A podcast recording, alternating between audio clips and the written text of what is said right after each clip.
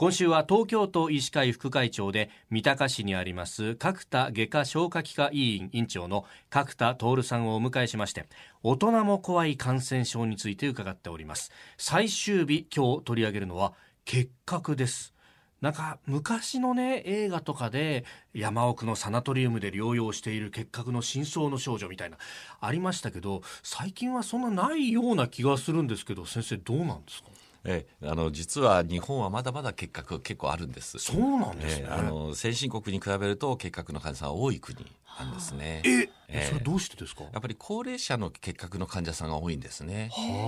あとはあとは最近外国から入ってくる方も多くて、えその結核患者の中で外国人の占める割合が結構増えてますね。僕らよく言ってるのはやっぱり2週間以上長引く咳の場合はぜひ一回結核のチェック、まあ、レントゲンを取ったりしてくださいって言ってます。2週間。はい、2週間が目安ですね、はい、まあ、長引く咳は要注意っていうようなポスターを出してますんですけど結核かかってもすぐに発症するわけじゃなくて、はい、あのずっと肺の中なんかに残ってる。でそれが体の免疫力が落ちたりとか、年を取って衰弱したりした時に発症してきたりするんですね。でやっぱり一番困るのは、はい、その診断が本人持ってるのが分からなくて周りの人にどんどん移してしまうと。そうすると非常にこの治療するのは実は長引く抗生物質等をですね、はい、半年とか1年間ずっとしっかり飲んでもらうと。いうぐらい長引くんですね。ですからぜひあの、まあ、しかも集団感染、そしてお若い方の間にわっと広がっちゃったりしますから、ですから極めて集団生活をするような場合にも大きな問題になってきます。うん。これ治療中というのはその半年や1年間は感あの他の人に感染させる可能性があるってことですか？そうです。ただあのそれは結核が発症しててもその肺菌っていってその外へ出してない状態。だったら人には全く移しませんので。はい、ですからそれはあの痰の検査を等すれば分かるんですね、ばい。菌をどのぐらい出しているか。でそれで出てなければ全く感染させる可能性はないのでしっかりお薬を服用していただくと。いうことになります。まあ、いずれにせよ長引くし感染力が高いとまずはお医者さん行って確認しなきゃいけないところなんですね。そうですね。で、若い人の間でも結構流行ったりするのは、やっぱりつい、まあ、咳大したことないだろうと思ってほったらかしにしちゃったりしてそれで広がっちゃったりする場合がありますから、はい、うん。これあの予防の方法としてはどういったものが考えられますか？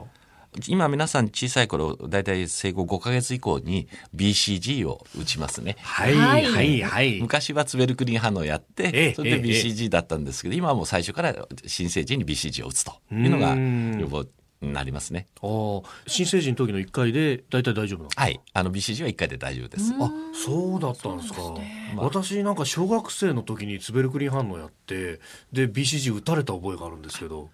そうですね。そして、まあ、昔はやって、それで次、その人たちは次の年も確かツベルクリ反応をやって、やりました、やりました。で、陽性になってるかどうかを確認するっていうようなことをやったと思いますね。ああ。あれはその当時のは新成人の時に打たなかったからなんですか？そうですね。あの当時は本当に確か皆さん小学校ぐらいに上がってからね、はい、ツベルクリ反応やったんですよね。保健室でみんな並んでなんか注射打たれたっていう感じのイメージがある、えー、実はあの新成人の時に結果かかると非常に重症でですね髄膜炎になったりとか亡くなっちゃったりする人いるんですね。あとはずっと障害が残ったりしますから、はい、ですからもう早いうちにしっかりと予防するということで新生児からも BCG をやるということが徹底されてます。うん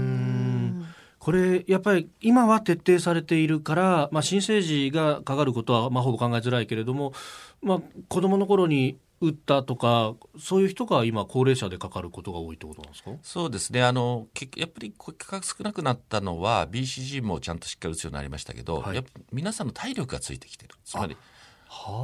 戦後のものがなくて食料がない時代皆さん衰弱した時はやっぱり結核の方多かったですよね、それがやはり体力がしっかりついて、まあ、免疫力もつついてきたので、はい、発症も少なくなったのがもう大きな原因の一つだと思います。あじゃあ日々の生活からまずは抵抗力つけてとか食事も気を使ってとか体力つけておくとそれが予防になるということですか？あの感染症全体に言えることですけど、はい、そういった、まあ、規則正しい生活とかしっかりとした